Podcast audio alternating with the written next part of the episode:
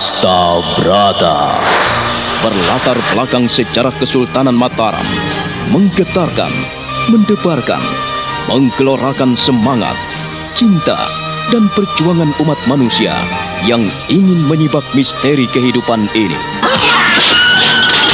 Cerita ini ditulis dan diolah oleh Bu Nergis Muriono, pengarah cerita dan naskah Agung Bahrodi, ilustrasi musik Hari Sabar, teknik dan montase Jenny Mumu, dengan sutradara Ferry Fadli.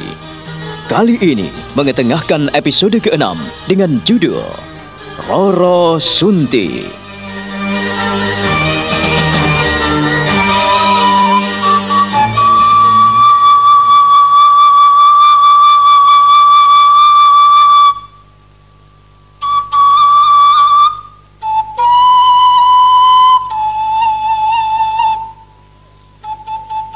Ki Renggi sedih sekali melihat Roro Sunti, putri satu-satunya, nampak bersedih dan menangis.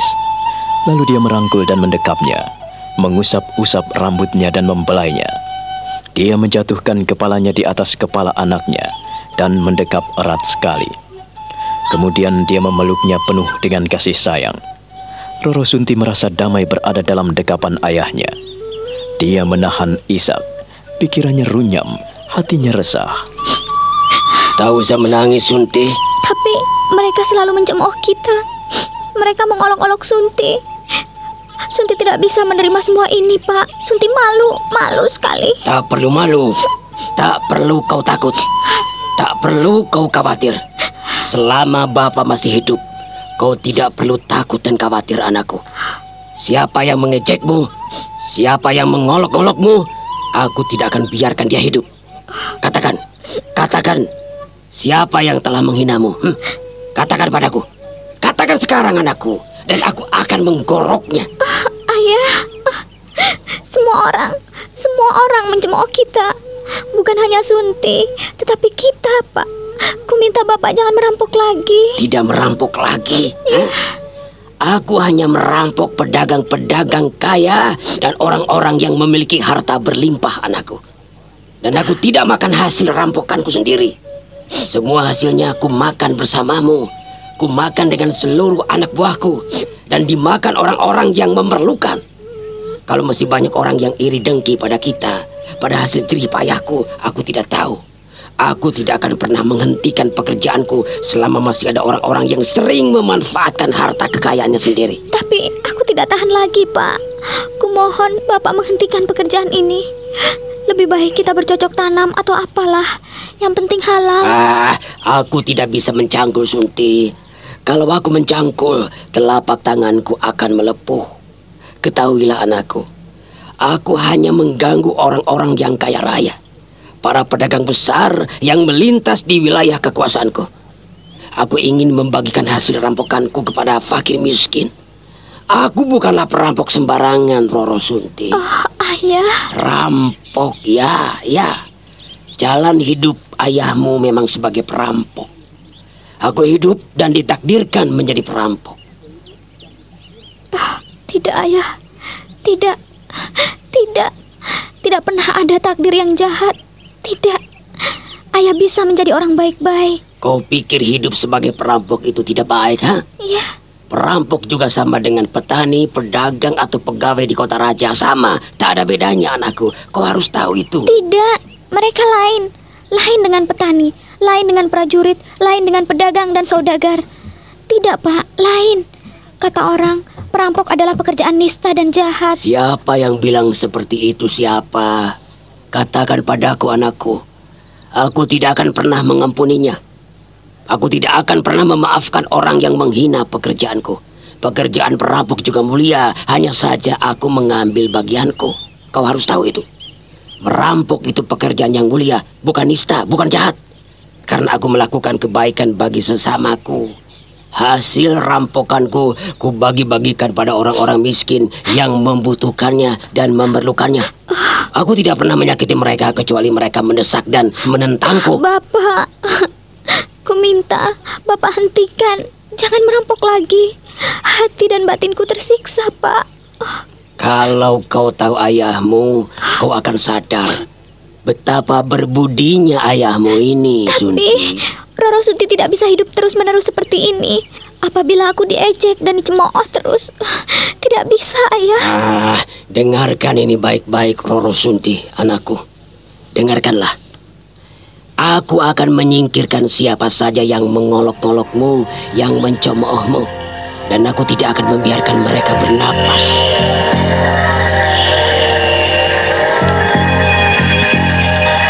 Jadi Ki Serenggi itu orangnya galak dan suka membunuh orang, Nek? Oh ya, nenek tidak mau menjelek-jelekan orang Sukmo. Tetapi pekerjaan orang tua Roro Sunti adalah sebagai perampok. Ya, itu yang ku ketahui. Dan memang nenek tidak pernah mengetahui apa saja yang dilakukan Ki Serenggi. Tapi kau lihat saja nanti apa yang terjadi pada mereka. Nek, di manakah mereka tinggal, Nek? Aku pernah melihat Roro Sunti di Sendang. Ia sedang mencuci tetapi lari saat aku mendekat. Dia tinggal tidak jauh dari sini. Kalau kau melihat sebuah pohon besar yang ada di sudut desa Tratak ini, nah, di sanalah tempat tinggal Ki Serenggi. Pohon randu alas yang tinggi besar. Nah, seratus kaki dari pohon itu, di sanalah mereka tinggal. Hmm, ketika aku lihat nampaknya ia takut kepadaku, Nek. Ada beban di matanya. Aku tidak tahu mengapa ingin dekat dengannya. Sukmo, kau ini seorang pendekar, Nger. Seorang pendekar sejati akan tersentuh oleh hal-hal yang menyentuh perasaan dan hatinya. Kau gampang merasakan persoalan yang dihadapi sesamamu. Tetapi nenek ingatkan kepadamu, jangan sampai mengganggu bocah itu. Aji Sukmo diam sejenak. Dia memeluk lututnya, lalu memandang Nyai Soro. Kembali dia melirik pusaka Kiai Pedang Kangkam yang masih tertancap di ruang tengah gubuk mungil itu. Aji Sukmo tersenyum dan mendengus. Keesokan harinya, seperti biasa ia pergi ke Sendang untuk mandi dan membersihkan badan. Dia seorang diri. Setelah mandi dia duduk di atas batu, menanti kedatangan seorang gadis yang didambakannya.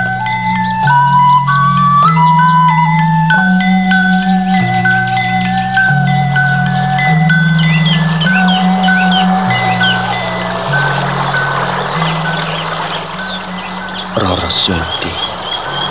Iya, anak itu rajin sekali. Sepagi ini sudah mencuci pakaian dan mencuci beras. Ah, tapi aku tidak boleh mengganggunya. Ingat, ku harap kau jangan mengganggu bocah itu, Aji Sukmo. Jangan membuat masalah. Ayah Roro Sunti adalah perampok. Ia tak akan membiarkan siapa pun mengganggu keluarganya. Perampok? Benarkah? Benarkah Ki Serenggi perampok? Pemuda itu lagi. Apa yang harus kulakukan? Aku takut kalau ia menggangguku. Aku tidak boleh menegurnya. Dengarkan ini baik-baik, Roro Sunti. Aku tidak akan membiarkan orang-orang mengolok-olokmu dan mencemoohmu. Aku tidak akan membiarkan orang yang mengganggu kita tetap bernapas. Aku, tidak boleh menegurnya. Aji Sukmo hanya berdiri termangu, memperhatikan Roro Sunti yang menggendong keranjang dan cetingnya. Gadis cantik itu melangkah cepat meninggalkan sendang. Sementara dia sendiri duduk di atas batu sambil mengikuti langkah gadis itu dengan pandang matanya yang penuh dengan tanda tanya.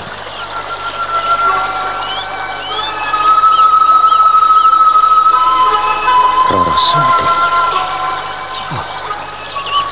Jiwamu nampak tertekan sekali, Roro Sunti. Kau gadis yang cantik dan lincah. Tetapi aku tahu, kau nampak tertekan sekali. Kau sering duduk di batu hitam ini.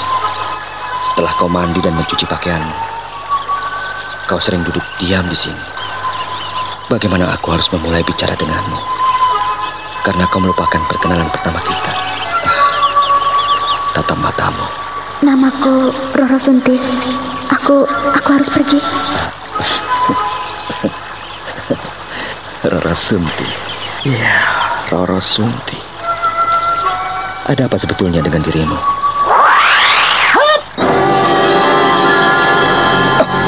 Nenek, jantungku hampir copot. Sukmo, Sukmo, ada apa denganmu, Ger? Apa yang kau pikirkan, ha? Tidak baik kau melamun di sini. Pagi-pagi sudah melamun. Lebih baik mencari kayu bakar untuk nenek, ha? Nenek, aduh, ada-ada saja. Siapa yang melamun? Saya hanya berpikir, Nek. Ah, ah, saya tadi melihat babi hutan. Apa? Babi hutan? Iya, Babi hutan? iya. Babi hutan. Babi hutan yang pakai kain tadi. Sukmo, Sukmo. I- iya, Nek. Betul. Aduh. Aku tadi melihat babi hutan lewat di situ. Di balik rumbul. Itu lihat tuh. Telapak kakinya juga kelihatan.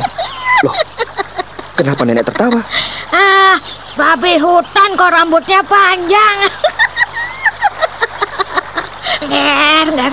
Kau ini, waduh, waduh. Ah, sudahlah sana. Tolong carikan kayu bakar untuk nenek atau cari talas sana ya. Daripada melamun pagi-pagi seperti ini. Lebih baik kau cari talas. Ayo sana pergi. Ah, memangnya persediaan makan kita sudah habis, Nek? Sudahlah sana, cari talas di hutan. Nanti bisa kita nikmati pada malam hari. Sore-sore duduk di gubuk. Nah, sambil melihat matahari terbenam, kita makan talas rebus. ah, sudahlah sana. Sana, jangan melamun. Ayo, kau harus cari talas. Hah? Nenek akan menunggumu. Baiklah, Nek. Saya akan mencari talas. Ah, Saya juga akan mencari seikat kayu bakar. Seikat, seikat, seikat. Bagaimana kau ini? Kalau anak laki-laki mencari kayu bakar jangan seikat, Sukmo, tapi sepikul.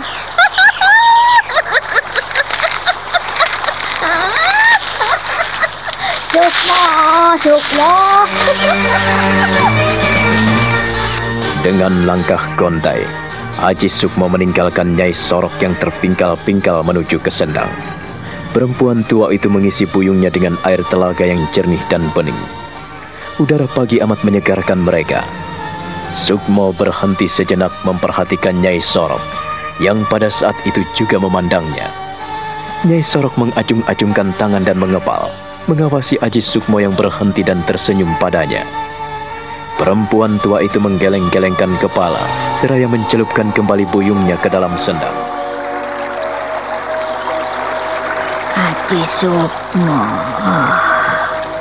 Aku melihat waktu kau kecil dan nakal sekali. Aku melihat saat kau mengobrak-ngabrik kuat pratak seenakmu. Mengobrak-ngabrik gubukku. Tetapi sekarang kau benar-benar berubah. Kau menjadi anak yang bijaksana, lembut hati, dan menjadi anak yang menyenangkan hati nenek. Nenek terharu sekali melihatmu. Selama kau bersama nenek, kau menuruti apa yang kau inginkan. Kau minta untuk mencari kayu bakar, kau menurut. Cari makanan, kau menurut. Dan akhir-akhir ini, kau nampaknya kasmaran. Hmm. Roro Sunti, anak perampok, Nek. Kasihan ya, Nek. Bocah itu nampaknya menanggung beban berat dari sinar matanya yang sendu dan wajahnya yang layu. Kasihan, ia seperti menanggung sesuatu, Nek. Tentu saja, tentu saja. Lawong anaknya perampok kok tidak menanggung beban. Tentu saja ia berpikiran tak tenang. Selalu memikirkan dirinya dan keberadaan bapak sementara ibunya sudah mati. Tapi eh,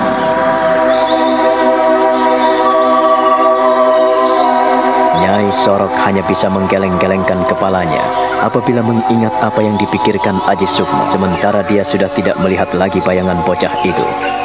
Aji Sukmo telah masuk ke dalam hutan. Dia kini mulai mengumpulkan ranting-ranting kering, dan dia telah mendapatkan seikat.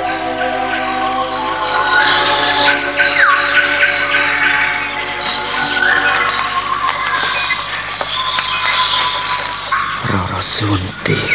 Ah, Roro Sunti. Maaf, aku tidak bisa menemanimu. Eh, aku pulang dulu. Maaf. Roro Sunti. Kau malah menjadi beban pikiranku. Mengapa aku selalu teringat padamu? Hah? Kenapa? Hah? Apakah kita tidak bisa berkawan? Apakah kita tidak bisa berteman? Mengapa kau melihatku seperti melihat hantu Roro Sunti? Aku sudah tak tahu apa yang kau inginkan. Aku tak mengerti, tapi aku akan berusaha memahami siapa dirimu. Roro Sunti. Ayah? Ayah? Ayah? Bapak? Bapak? Bapak ada di dalam? Ada apa? Hmm? Mengapa kau memanggil-manggil seperti itu? Di rumah sendiri kau bingung seperti itu? Ada apa? Hah? Kau dikejar maling? Hah? Atau dikejar setan perigi? Hah? Eh, tidak, Ayah. Tidak. Eh, Ah, sudah, sudah sana. Mumpung matahari belum tinggi, perut bapakmu sudah lapar, Sunti. Hah? Aku sengaja tidur untuk menahan lapar. Segeralah kau tanak nasi, ha? iya, Ayah. Eh, hari ini kita tidak punya lauk. Ayah mau cari ikan? Sama sambal garam juga sudah cukup, Roro Sunti. Bapak tidak butuh lauk pauk. Apakah dendeng sudah habis? Eh, semuanya sudah habis, Ayah. Semuanya habis. Tidak ada lauk pauk. Kau biasanya merebus dedaunan. Daun luntas atau daun bayam atau daun pepaya kan banyak. Atau daun pace, aku juga suka. Eh, Sunti tidak sempat, Ayah. Kalau Ayah tidak keberatan, tolong cari lauk pauk ikan di kali. Aduh, kau ini, aduh. Bapak lagi capek. Aku ingin tidur lagi.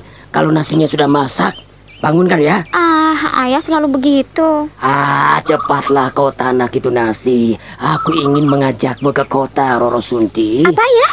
Ayah mau ke kota? Mengajakku? Iya, hari ini aku ingin mengajakmu ke kota. Aku ingin mengajakmu ke Mataram. Setelah peperangan panjang yang ada di Mataram, katanya di kota raja sekarang ini ramai. Banyak tontonan yang digelar di alun-alun. Jadi, eh, saya boleh ikut ke kota raja? Ya, kita boleh melihat-lihat sejenak setelah lama lelah di sini. Cepatlah masak. Kita harus pergi sebelum matahari mulai tinggi. Kita naik apa, Ayah? Kita bisa pakai apa saja, yang penting bersiaplah. Oh, ke kota raja? Iya. Tentu saja, kita bisa melihat tontonan yang digelar oleh Sang Prabu dan kita akan mendapatkan banyak hiburan. Cepatlah sana, ke belakang. Jangan hanya bengong di situ, cepatlah sana. Iya, iya, Ayah. Nanti akan kubuatkan nasi kepel yang dibungkus dengan daun jati. Enak sekali. Sudahlah sana cepat-cepat. Kalau terlambat nanti akan kutinggal. Ah, Ayah selalu begitu. Bagaimana? Kau sudah siap, Roro Sunti? Iya, Ayah. Aku cantik tidak memakai baju ini. Oh, kau memakai apa saja akan kelihatan cantik, Sunti. Kau tak jauh beda dengan ibumu almarhum. Jika aku melihatmu, aku seolah-olah melihat kehadiran ibumu kembali. Ah, Ayah selalu begitu. Kenakanlah perhiasan peninggalan ibumu. Kalung mutiara dan permata berlian itu. Ayo, kenakanlah. Kalau kau mengenakannya, kau pasti seperti putri seorang raja. Aku harus mengenakan kalung yang ditinggalkan ibu, Ayah. Iya, iya, iya, iya. Kenakanlah. Dengan hati-hati sekali, Roro Sunti mengenakan kalung mutiara bermata berlian. Lalu dikenakannya perlahan-lahan di lehernya. Gadis itu nampak cantik sekali dan cocok mengenakan perhiasan itu. Dia mengenakan pakaian yang paling bagus yang didapatkan ayahnya dari hasil rampokan. Ah, kau semakin cantik dan elok parasmu. Ah, Ayah, aku eh, rugi aku berbenah kalau Ayah selalu menciumku. Ayah selalu rindu untuk menciummu. Seakan-akan masa muda datang kembali, Roro Sunti. Aku ingat bagaimana ibumu selalu berdandan untukku, untuk ayahmu. Seandainya, seandainya ibumu masih ada. Ah, sudahlah. Kau sudah cantik. Tidak ada yang kurang, Ayah. Ah, ayolah kita berangkat.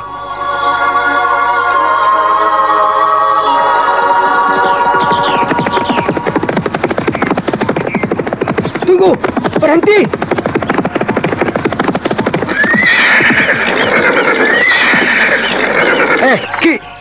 Mengapa kau menghalang-halangi langkahku? Aku mau buru-buru. Jangan melintang di jalan kalau kau tak mau didera kudaku. Doro, kau tidak sopan, ha? Bicara dengan orang tua dari atas punggung kuda. Turun kamu. Ki Serenggi, aku akan segera ke Mataram. Tolong minggirlah, jangan menghalang jalanku. Nampaknya kau tidak mau mendengarkan suaraku, Doro.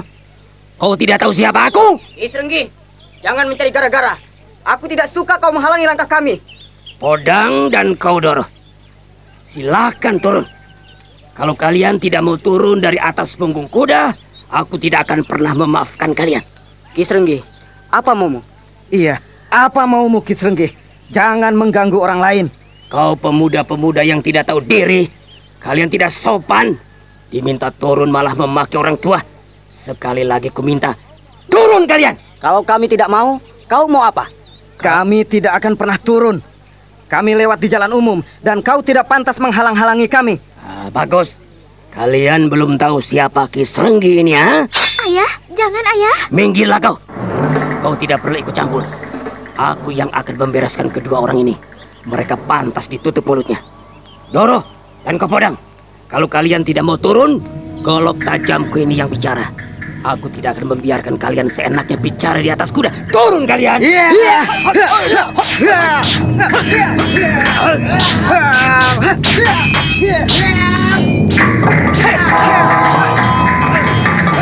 Iya. Kisrenggi tidak sabar lagi karena Doro dan Podang, kedua pemuda itu menyerangnya.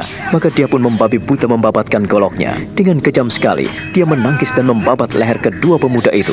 Namun pemuda itu pun tak kalah gesit. Mereka mengadakan perlawanan sengit.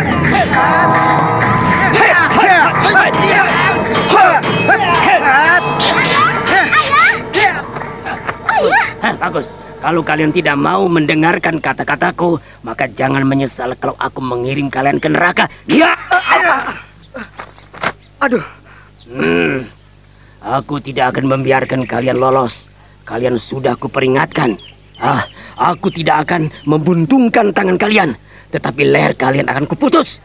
Kepala kalian akan menggelinding. kau sombong sekali Kisrenggi. Kau biadab. Kalianlah yang tak tahu diri, pemuda-pemuda yang tidak tahu sopan. Ada orang tua lewat, tetapi akan kalian tendang. Hah, aku tidak akan membiarkan kalian lolos dari depanku. Ya! Ya! Doro sang pemuda tampan itu terkejut sekali ketika Kisrenggi benar-benar membabat leher kawannya. Dia pun bergidik. Dia melompat mundur dan hendak melarikan diri. Tetapi Kisrenggi melompat dan menghadangnya. Pertarungan pun tak bisa dihindarkan lagi. Mereka kembali berduel dan melanjutkan perkelahian dengan senjata tajam.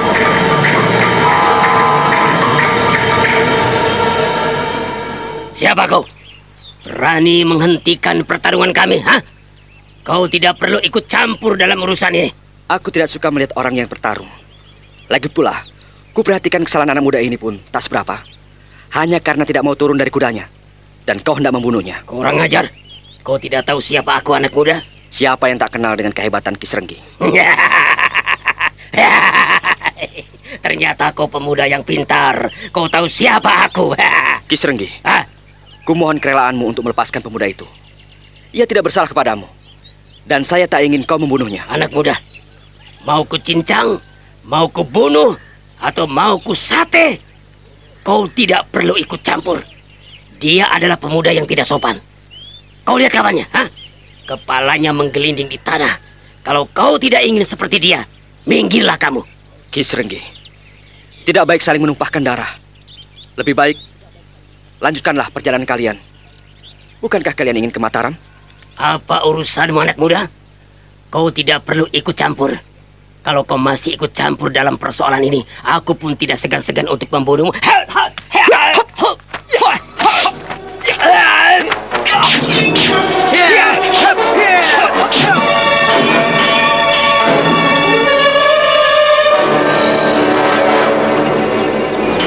Kisrenggi tidak sabar lagi. Dia mencampakkan goloknya yang amat tajam, membabat batang leher Aji Sukmo. Namun Aji Sukmo dengan lincah dan gesit menghindari serangan-serangan lelaki galak itu. Sementara Doro menepi minggir. Sesekali dia melihat kesempatan bagus, sehingga dia membantu perkelahian itu.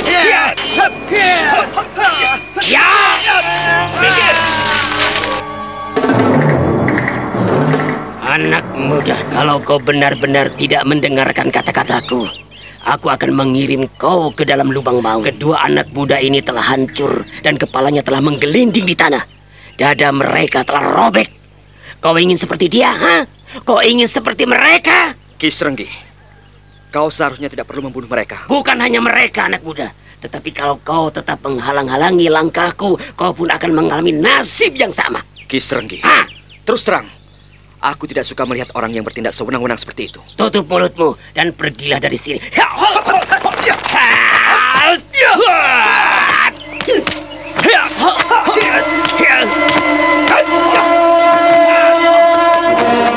Haji Sukmo melayani keganasan Kisrenggi. Ia menyesal sekali karena pemuda-pemuda itu terlambat ditolongnya. Dan kini ia berusaha mencari kelemahan Kisrenggi. Namun lelaki tua itu hebat sekali. Dia murka dan mengamuk.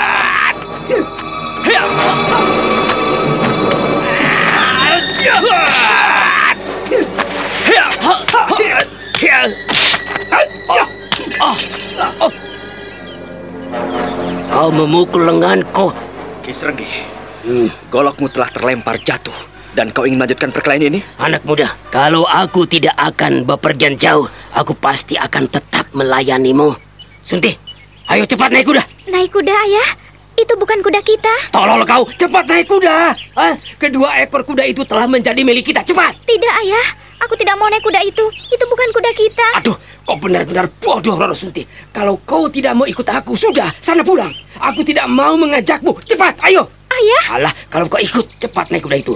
Kalau kau tidak mau, kembalilah kau ke rumah. Aku tidak mau tahu denganmu. Cepat. ayah. Bagaimana mungkin aku membawa kuda yang bukan milikku? Ah, tidak, ayah. Aku tidak mau. Aku tidak mau tahu dirimu lagi. Kau tunggu di rumah dan tidak perlu ikut aku ke Mataram.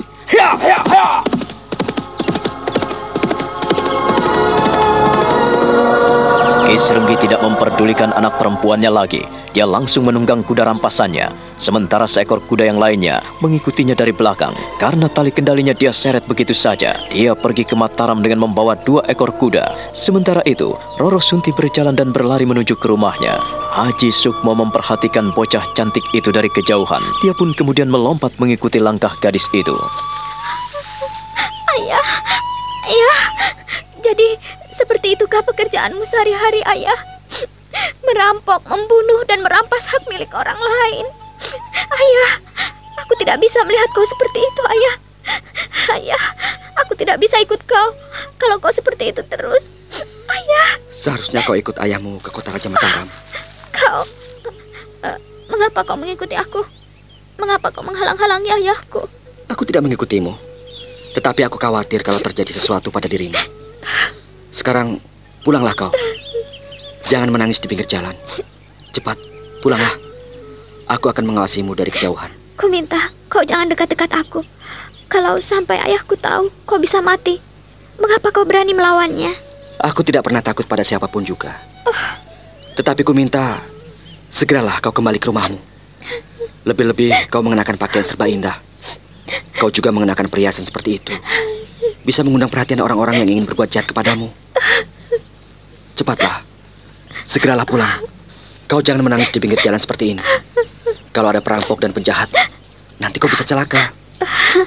Kau kau akan menjadi musuh besar ayahku.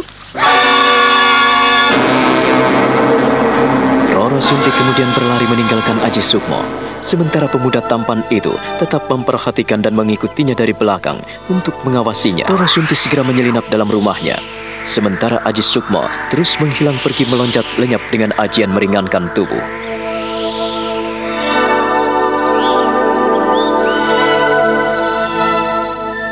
Oh, kau telah membuat perkara, Sukmo. Nenek sebetulnya tidak suka kau melakukan hal ini. Saya datang terlambat, Nek. Kisrenggi telah membunuh dua orang pemuda dan merampas kuda mereka. Kau telah memukulnya, dan hal itu tidak akan pernah dilupakannya. Dia bisa membunuhmu, Haji Sukmo, dan dia bisa memusuhimu seumur hidup. Aku tidak melukainya, Nek. Aku hanya ingin mengingatkannya agar ia tidak berbuat sewenang-wenang dan memandang enteng nyawa manusia. Tapi dengan permulaan seperti ini adalah ancaman bagi kita. Aku khawatir sekali. Ah, dia itu pendendam Sukmo. Tapi dia tidak kenal siapa aku. Itu menurut perasaanmu. Dia tidak mau melanjutkan perkelahiannya denganmu karena kau tidak dipandang enteng. Kalau kau tidak berhasil menjatuhkan golok dari tangannya, pasti kau bisa mati. Mati atau hidup, semua ada di tangan yang maha kuasa, Nek. Kisrenggi tidak pantas menghakimi sesamanya. Kalaupun ia menginginkan nyawaku, akan kuserahkan. Asal saja ia bisa melompati mayatku. Kau akan menghadapi masalah besar. Mengapa, Nek? Sukmo, Kau telah menghalang-halangi lelaki itu melampiaskan hawa nafsunya. Dia ke Mataram bukan sekedar ingin melihat tontonan, tetapi Kisrenggi pasti akan merampok. Kenapa anaknya diajak kalau ia ingin merampok? Kalau anaknya diajak ya tentu saja sebagai umpan. Hah? Ya, seperti itulah perbuatan Kisrenggi. Ia sering kali mengecewakan anaknya. Maksud nenek, uh, Roro Sunti diminta memakai pakaian yang indah-indah dan ditinggal di jalanan? Iya. Dan kalau ada yang mengganggu anaknya, maka cukup kuat alasannya untuk membunuh siapa saja yang mengganggunya. Dan dia tidak akan mengampuni orang yang menggoda anaknya. Ah, licin sekali akalnya. Itulah. Maka ku minta kau hati-hati bila berhadapan dengan orang itu. Untung kau tidak terpikat oleh Roro Sunti. Kalau kau terpikat, akibatnya fatal sekali. Pantas. Gadis itu nampak hidupnya tertekan. Jadi ia selalu menjadi umpan. Kalau kau tadi mengantarkannya pulang dan menggandengnya, waduh, nenek tidak tahu apa yang akan terjadi kepadamu. Pasti kuping nenek akan dibakar orang itu. Saya sekarang baru tahu. Ya, walaupun masih banyak yang harus kuketahui dari mereka. Apa, Nger? Apa katamu? Terus terang, Nek. Aku makin tertarik akan kehidupan kedua orang itu. Anak dan bapak. Apakah Roro Sunti benar-benar rela menjadi umpan bapaknya? Atau ia memang tidak tahu? Nampaknya ia menurut saja ketika dibentak. Tetapi ia berani menolak, tidak ikut ke Mataram. Nenek harapkan kau berhati-hati, Ger. Jangan gegabah, jangan sembrono dengan Kisrenggi. Nenek yakin ia melarang anaknya ikut ke Mataram setelah sampai di perjalanan karena memancing reaksimu. Ah, Nek, izinkanlah saya menemui gadis itu. Eh, Sukmo, kau jangan lupa diri. Ingat, nenek tidak akan pernah mengizinkan dirimu menemui gadis itu, apalagi datang ke rumahnya. Oh, jangan, jangan Mumpung ayahnya pergi ke Mataram Oh. dan ia tinggal seorang diri di gubuknya, Nek. Ah, semudah itu, hah? Segampang itu? Tidak, Ger. Saat kau datang ke rumahnya, baru asik berbincang-bincang. Nah, kalau ayahnya datang, kau jadi apa? Hah? Aku akan bertanggung jawab, Tidak, Nek. tidak, tidak, tidak. Nenek tidak mengizinkan kau datang ke rumah Kisrenggi. Ia memasang umpan, Ger. Dengarkan nenek. Lalu bagaimana untuk mengetahui kehidupan mereka kalau aku tidak datang ke rumahnya? Kau harus mendengarkan nenek Sukmo. Kalau kau nekat pergi ke rumah Kisrenggi, nenek tidak mau tahu lagi. Kau tidak boleh tinggal di gubuk nenek. Aji Sukma mengerutkan dahinya, memandang Nyai Sorok yang memandangnya lekat-lekat. Mereka adu pandang. Nyai Sorok tetap teguh pada pendiriannya, melarang anak asuhnya menemui Roro Sunti di rumahnya. Dia melihat sesuatu yang aneh terpancar pada kedua sorot mata anak asuhnya. Nyai Sorok tersenyum dingin, lalu melirik Kiai Pedang Kangkam yang masih tertancap di ruangan tengah gubuknya. Nah, bagaimana kisah selanjutnya?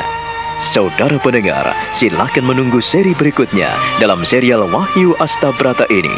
Sampai jumpa.